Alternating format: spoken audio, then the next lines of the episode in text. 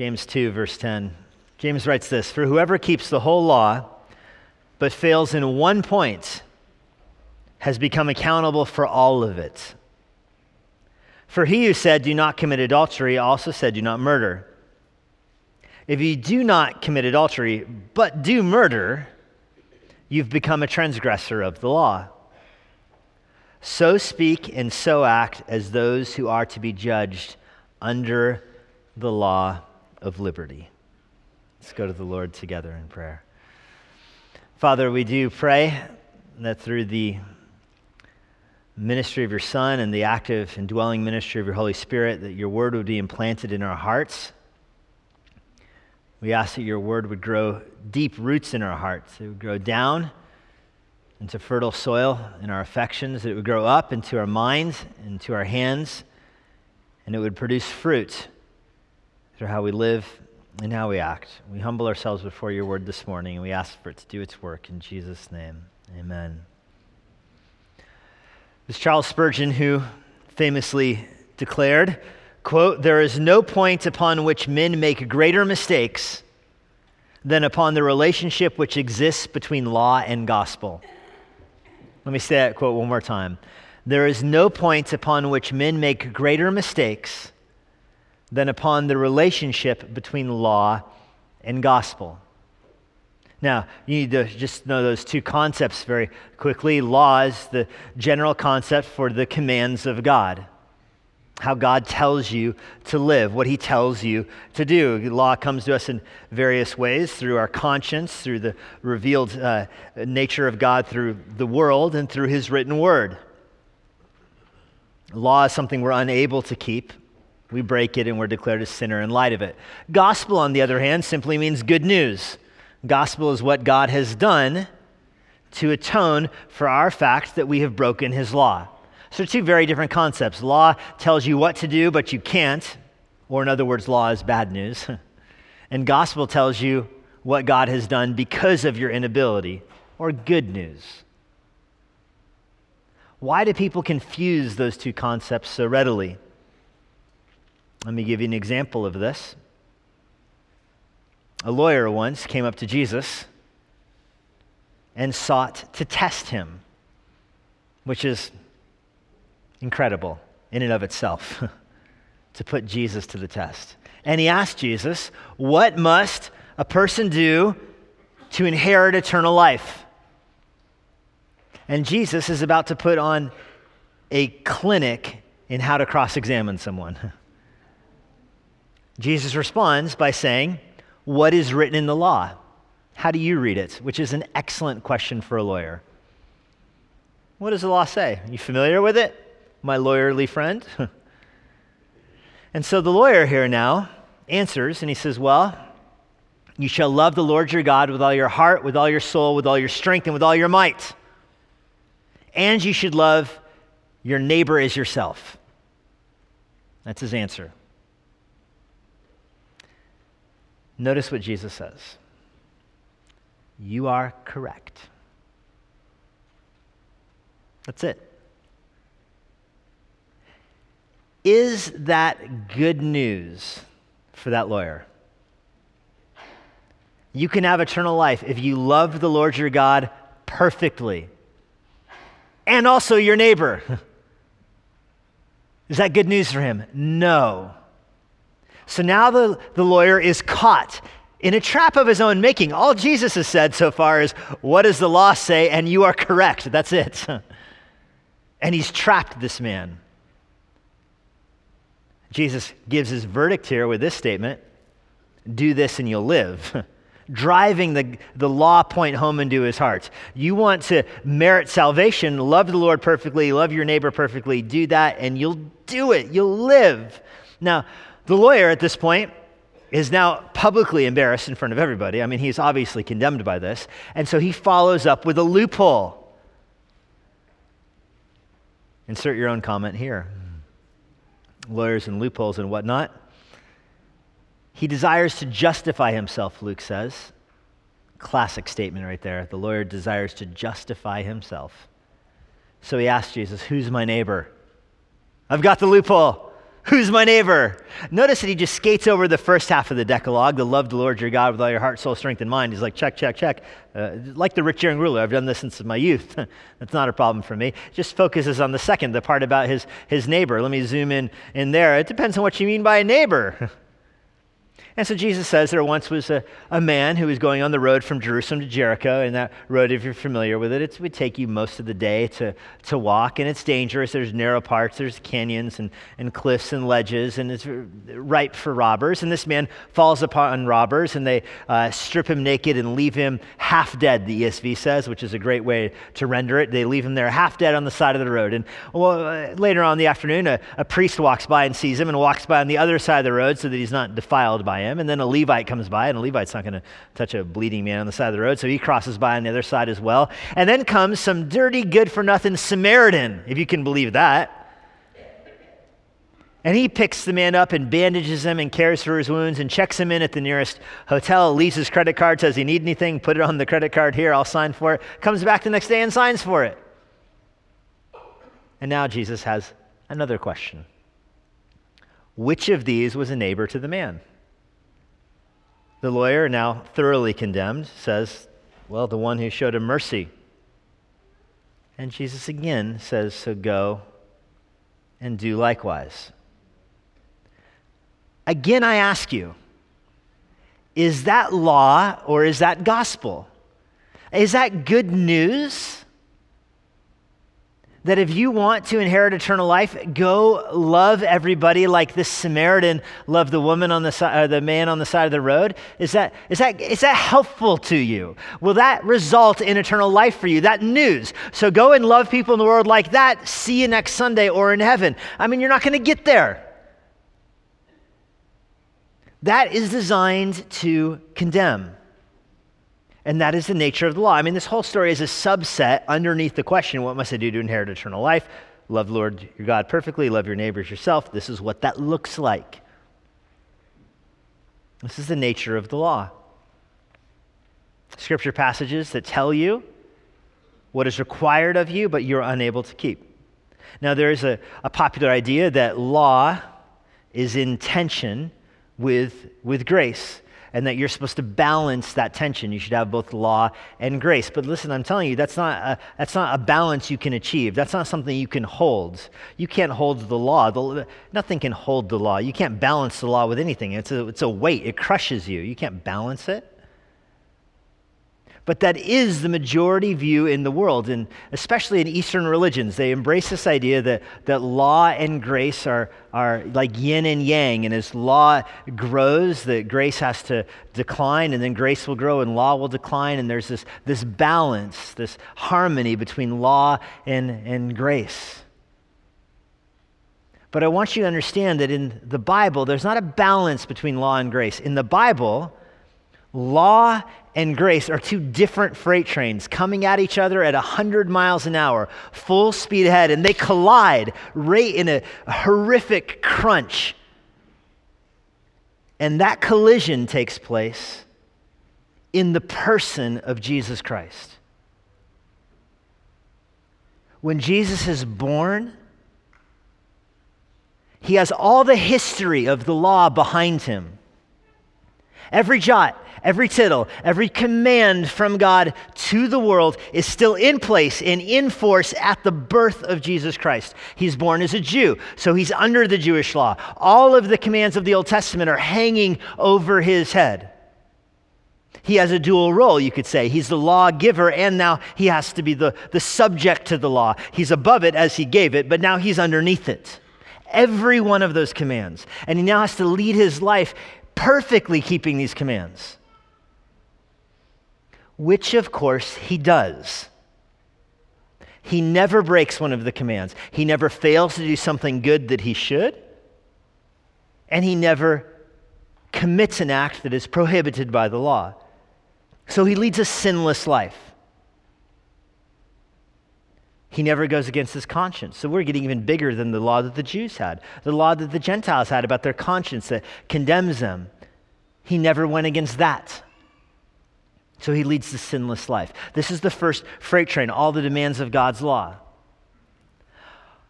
There is also inherent in God the desire to save people from their sins. This too is in God. And this too is coming in the person of Jesus Christ. His name means God saves. And this is what I mean when I say they collide in him. God's desire to save is what produces the sending of Jesus Christ, but the demand of the law is what is hanging over Jesus Christ. It ultimately leads, ultimately leads to the death. Jesus in his life doesn't hold law and gospel in tension. Rather, he places himself perfectly under the authority of the law, and he keeps the law perfectly. And notice what that got him killed. He was killed for lots of reasons, but let's focus on the, as it relates to the law. He was condemned by God for being a lawbreaker, not because he personally had ever sinned, but because our sins were placed on him. So, your sins, when you have sinned and broken God's law, God, through transfer, through imputation, takes your sins, your actual guilt from you, and imputes them to Jesus. So that Jesus, on this last day of his life, when he is standing in a very real sense before God for judgment, he is standing as a condemned man, rightfully condemned because our sins have been placed on him. Even in the area of things in human terms that he wasn't in control of, he was condemned by the law. Let me give you, I think, the best example of this. I mean, you all understand how he was condemned because our sins were given to him. But you understand the law is what was condemning him rightly so, not even only in the area of imputation, because Deuteronomy 21, verse 22, let me read it to you. If a man has committed a crime punishable by death, he's to be put to death, and you hang him on a tree.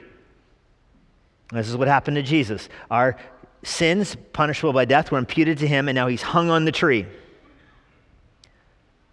Verse 23 of Deuteronomy 21 His body shall not remain all night on that tree, but you shall bury him the same day. Now, this is what is in the mind of the Jews that want Jesus down off of the tree. You remember, they, they go back to Pilate and they say, You've got to let us take him down off the tree because this is a, a high Sabbath is next. The, the next day, he was crucified, of course, on a Friday. The next day, Sabbath, sundown, the Sabbath begins. It's a high Sabbath day. And so the implication of their words is that normally they'd be okay violating Deuteronomy 21, verse 22. They would be okay with it under normal circumstances, but not on a high Sabbath day. So they need the body down down. Pilate sends the soldiers out to break the legs of the other thieves. They find that Jesus is already dead. Deuteronomy 21, verse 23, tells you why this was so important, though. You must take him down from the tree and bury him on the same day, for a hanged man is cursed by God.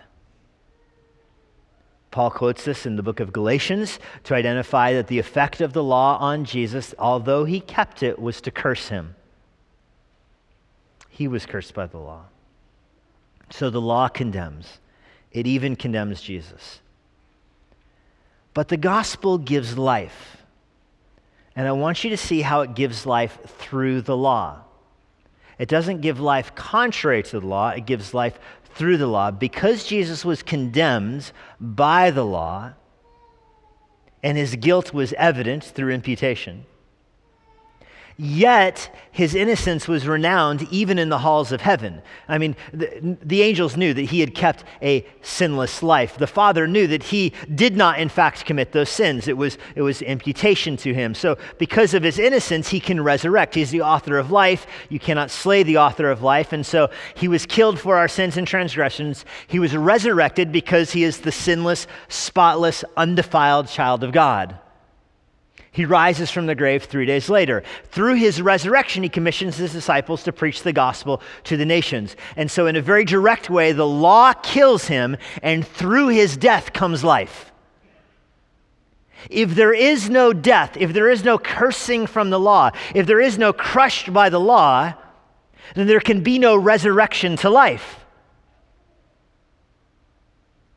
And so, for you to have the gospel, you have to go through the condemning, slaying power of the law, which leads you like a rope to the gospel.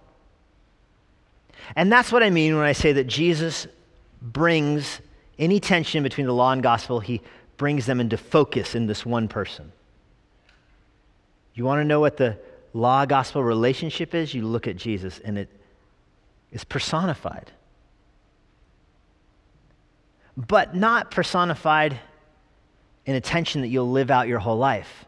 The train crash that happened in Jesus, that doesn't happen to you because it happened to him. So I'm going to switch my word picture here to get into the text of James. We're going to go from the train crash image to a freeway image. I want you not to be in a train crash. I want you to be on the freeway. I want you to be driving on, I'm going to call it the gospel freeway. I want you driving on the gospel freeway with the, the top down and your hair blowing in the wind. 100 miles an hour. Don't tell the state patrol. How do you get there? How do you get to the free life, the life of liberty, the life of love, the life of freedom in the gospel? How do you get to that freeway? And that's what this is about. First, the on ramp is the law that kills. The law that kills.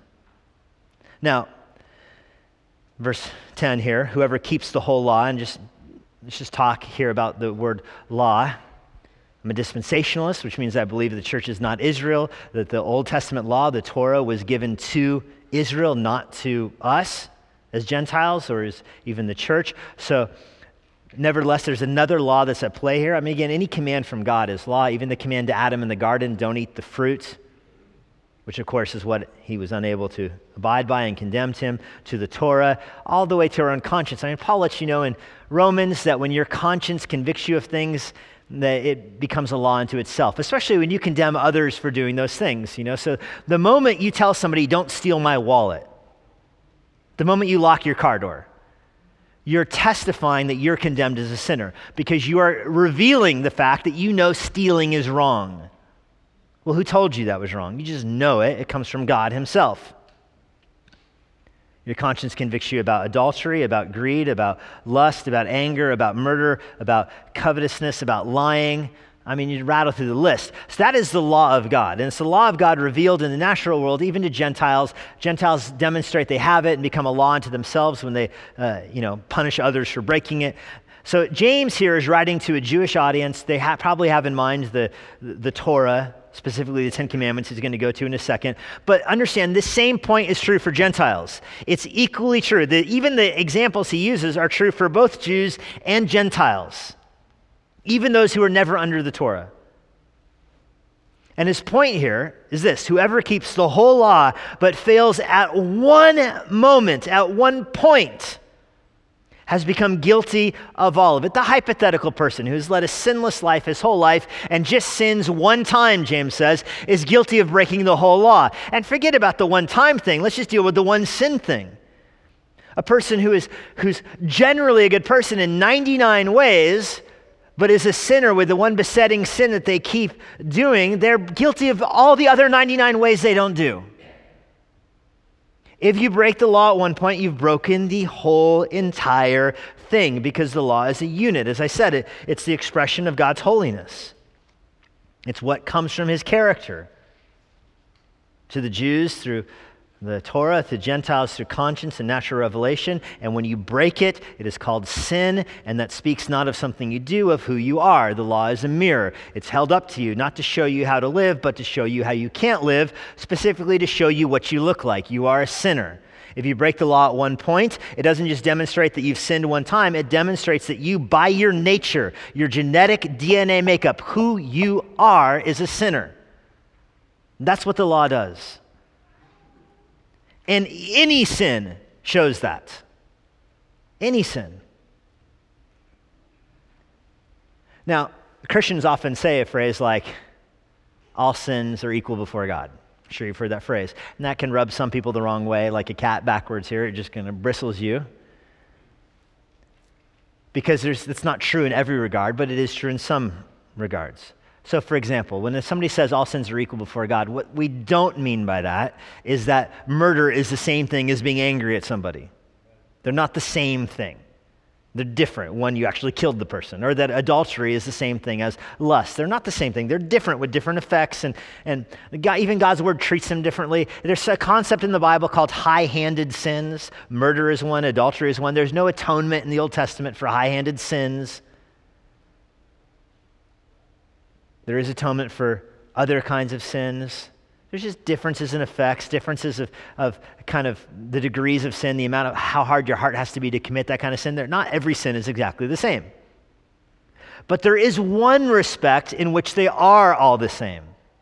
Namely, every sin is an act against the character of God. So every sin breaks his, his demonstration of his character to you. Every sin is a rejection of who he is. And that's true no matter what kind of sin it is.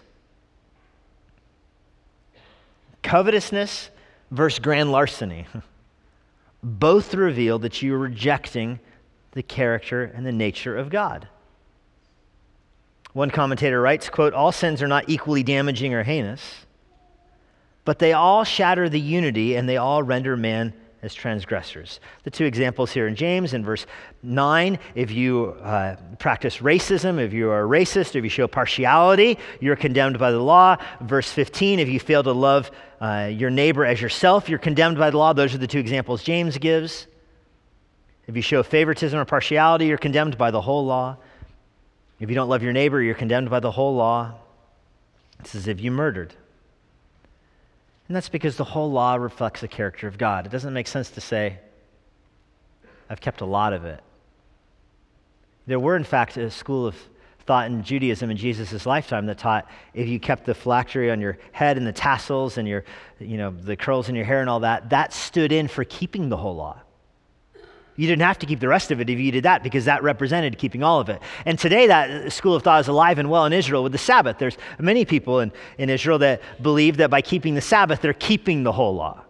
So you don't have to do all the other stuff because you've done the Sabbath. And that, of course, is what James is dealing with here. He says, just turn it around. You want to see a unity from the Sabbath to everything else. You keep this, you've kept everything else. Well, if, you, if there's unity there, flip it around. If you break it at one point, you've broken all of it. Imagine the person fishing deep sea fishing. The line is cast out there long, long, long. The tide is taking it away, and you get a bite. You caught your stingray. You know, it's on the end of your line. If your fishing line snaps at the top of the pole, the middle of the line, or in the mouth of the stingray, it doesn't matter at which point it snapped. It has the equal effect. The whole catch is gone. That's the idea with the law. If you break it at one point, you have broken the whole thing. In fact, James says you've become accountable for all of it. That word accountable, it's a Greek word, it's a legal term actually in, the, in Greek society. In Hebrews 2, it's translated as enslaved, where it says the devil has led you into slavery to the fear of death. It's the same word, that, that you are in custody. You've been handcuffed. You don't have freedom. Your freedom of mobility is lost. It's being arrested. You've been arrested by the law, and you're guilty in front of the law. That's this word. You haven't mouthed the word guilty yet, but you are. The closest English thing in English law to this word would be a plea of no contest. You know, you're arrested by the police, you are arraigned, you're there in your orange jumpsuit and you're shackled, and you look at all the evidence in front of you, and it's insurmountable. There's so much evidence against you, you can't even get your mind around it, but you're not quite at the place in your life where you're able to say guilty. And so we have a plea for that. I plead no contest. Basically, I get that all this evidence is really bad and I can't explain it, so I'm just going to be quiet. That's this word. It's the Greek word is closest to that.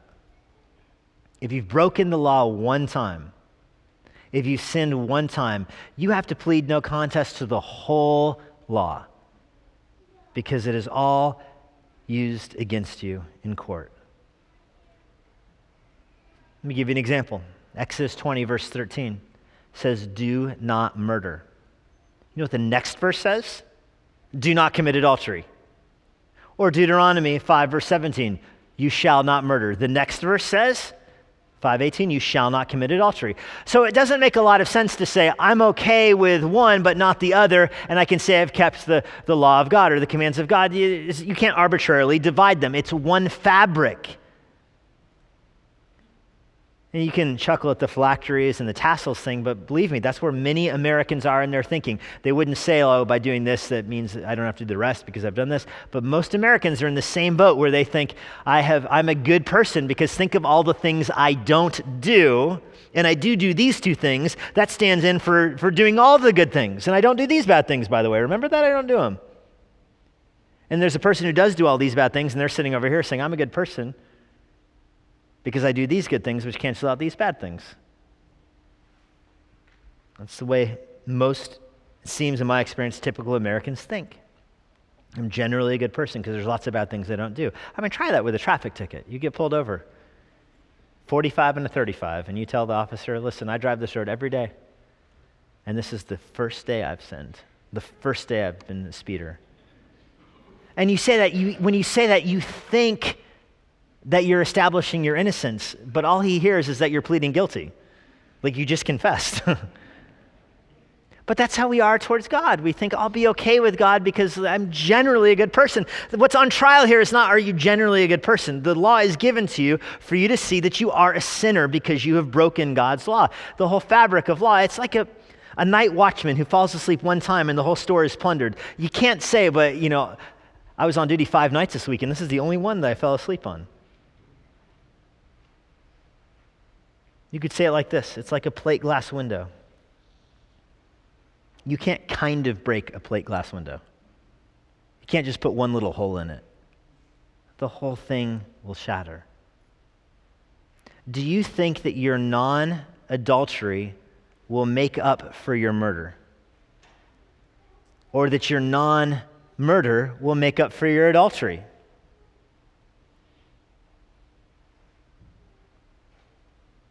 So let me make an appeal to you. Let me appeal to you to see yourself here as the lawbreaker. I fear that there are many people that have made professions of faith in Christ but have never been broken by the law. I fear that there are many people, let me, let me talk specifically to the lukewarm. If you're here to this morning and you're thinking, I have a hard time reading the Bible, I don't seem to have affection for Christ, I'm not drawn to his word, I just, I seem distant from him, let me ask you this question. I mean, there, there, there might be those that would say your problem is self esteem, you know, pick yourself up and think rightly of yourself and, you know, have a, you know, better view of who you are. But I want to go at it differently. I want to say, let me ask you, have you ever thought low enough of yourself? Have you ever been slain by the law? Have you ever been struck down by God's law? Or if you let the commands of the law just bounce off of you like toy arrows, do you look at the Bible and the moment you start to get convicted of sin, do you think, yeah, I, I, mean, I know that's bad, but there's, you know, generally I'm a good person. I'm a Christian. I go to church and all that. So this is not, this is not me that's the bad person here. I'm not the lawbreaker. That is going to keep you off of the highway I'm trying to get you onto. You have to go through the law. You have to be arrested, tried, and convicted by the law. You have to see in yourself to use the language in verse 9, the language of partiality. You look at somebody else and you judge them, but you have to realize that you are condemned because you've broken the whole law. I fear there are many who have not been slain by the law. There are many who are, though they are spiritually dead, fancy themselves alive and well and pretend they're free. If you've never been slain by the law, let the law work in your heart now. Note your own sin.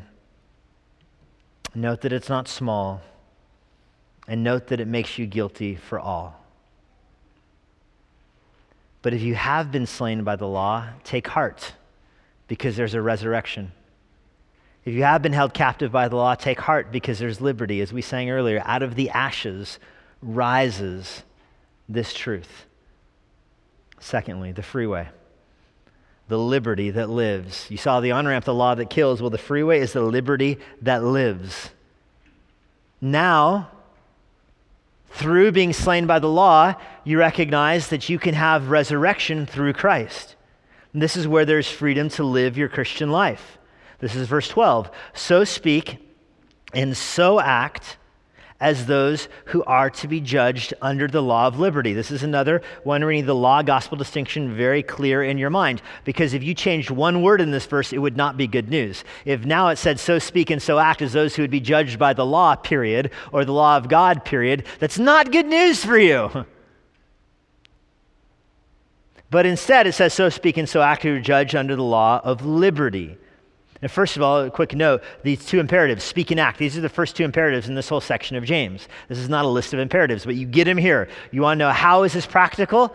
How is this practical living? Right here. Speak and act in this way. Well, what is the way? Speak and act like those who will be judged by God's law. Now, speaking of how does it mean that Christians will be judged by God's law? I don't want to spend time on that this morning. We'll see that later on in the book of James, so just have patience with that. We'll get back to that later on. But for now, let me just say it this way under the law of liberty. That's a phrase that Jesus himself has used. If you're in the Son, you have freedom. You're free from the, the burdens. His, his yoke is easy, his burden is light. The burden of the law is heavy. The burden of the law crushes you. The burden of the law bears you down. It kills you. That's what it was designed to do. But here's the difference when it crushed Christ, he rose again. So if you are crushed by the law, and then united to Christ in faith, you through faith are united with Christ. You have a resurrection from the law. Because, and, and they would know this, the Jews are familiar with the Sermon on the Mount. Uh, this is in James 2. He's writing to people that had the Sermon on the Mount. They understand what Jesus is saying here. So, Jesus here, Matthew 5, verse 17, Jesus says, Don't think that I came to abolish the law, rather, I came to fulfill the law. And so the law is fulfilled in Christ. How is it fulfilled in him? Well, he kept it and it crushed him, and then he rose from the dead. So, you, through your faith, when you are crushed by the law, united by faith in Christ, you now rise with him. You now have liberty. You're free from the law because the law has already killed you. And now you've resurrected with him. Before Christ, you're not able to keep the law you're not inclined to, and you're definitely not able to keep it perfectly, which means you're condemned for breaking all of it. But in Christ, in Christ, the law has been kept for you. He kept it for you. Now, that doesn't mean there is no longer a law. There's a whole school of, of quote unquote Christianity that teaches that once you're in Christ, there's no law for you. You can live like you want to live, you can do what you want to do. There's no more law that you are supposed to follow. And that's called antinomianism, and that is, that is a heresy. It is dangerous teaching because it's designed by people to cover up their own immorality. And this verse does not say, because you're in Christ, you have no more law. In fact, the imperative here is so speak and so act as those who be judged by the law of liberty. So there's a positive, horizontal element of this. You are now connected to Christ, who's resurrected. So he was crushed, you were crushed. He's resurrected. You, through faith, are with him resurrected. The law has gone from being over you and a burden that crushes you to being underneath you, a platform upon which you can stand. And now you can walk in freedom to live according to law. You can't give all you have to the poor to earn eternal life before Christ, but now that you're in Christ, there's a freedom with your money and your resources. You can't do the Good Samaritan story to earn eternal life. Nobody can live like that. But now in Christ, there's this freedom to love and to care for your neighbors that you did not have outside of Christ. And this is not moralism, my friends. This is being in Christ. And when you break the law, it doesn't crush you. Because if you've sinned, you have an advocate before the Father who, who pleads for you and makes atonement for your sin and forgives you of your trespasses. But that's only because you're in Him. And how did you get to being in Him? By being crushed by the law and resurrected in Him. So the pathway to freedom, the pathway to Christian liberty, the, crash, the pathway to a full, vibrant, Good Samaritan esque life comes from being slain by the law and then raised in Christ. The one who said, adultery flows from lust and murder flows from hatred is the one who said he fulfills the law. The one who says, if you've hated, you've murdered, if you've lusted, you're an adulterer, is the one who fulfilled those laws. And now, when you're in him, you're no longer condemned by those laws. They condemned you on the on ramp, And now they give you freedom freedom to love your brother. It's a freedom that comes from having the law, by the way. This is why it's called the law of liberty. It doesn't mean you're back under the commands of the Old Testament. As uh, speaking to Gentile Christians here, speaking to those in the church, this doesn't mean you're under the laws of the Old Testament. It means you're under the moral attributes of God, the, the commands of Christ in the New Testament. This is they become freeing for us. They used to condemn us, but now through the gate of the gospel, they are freedom. There's a freedom that comes from having the law that tells you how to live and how to love, and it does this by putting Christ in the center of it. So as you look at him, it brought into focus. Your life is now built around him because you're in him. The law before Christ presents a burden you can't carry. The law in Christ presents substitutionary atonement for your sin. The law after Christ presents freedom to live and to love and to forgive, liberty. This is why Jesus says, He who the Son sets free is free indeed. But this is only a freedom you get to through death. This is what the psalmist means in Psalm 119, verse 29. Be gracious to me through your law. This is the vehicle of grace, the law. Now, what does that mean? Because you don't think of law producing grace. Well, it does if it first kills you. it can then give you grace and resurrect you. It's less of a tension and more of an order. You could say it that way. To get to grace, you go through law. To get to life, you go through death.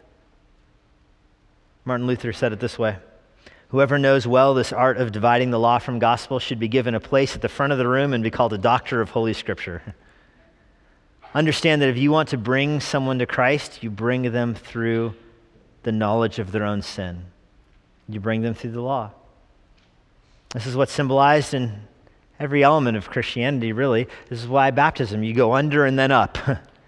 you drown and then live. Death and then life. This is what the essence of Christianity is in this sentence. Whoever wants to find his life must first what? Lose it. You want to help somebody who doesn't know the Lord find their life? You know what you have to help them do first? Lose it. You want to help someone have a vibrant Christian life? They have to go through the gate of death. But whoever loses his life, Jesus says, for my sake, will gain it. What does it take to have eternal life? It takes loving the Lord your God perfectly, loving your neighbor perfectly. Or it takes being united by faith to someone who's done that. And the only one who has is Jesus Christ. And once you're found in Christ, you are free to live as he did, knowing that you'll fail, knowing that you will sin, knowing that you will fail to walk as he walked. And when you do, you know that you're still in liberty because Christ has borne the wrath for your sin. Lord, we give you thanks for the freedom we have in Christ. We give you thanks that you, though resurrected, still reign, though reigning, still love, though loving, still save through this world. We're grateful the gospel call goes forth into the world. I pray for hearts who are here this morning that have never been slain by the law, they've never confessed their sins.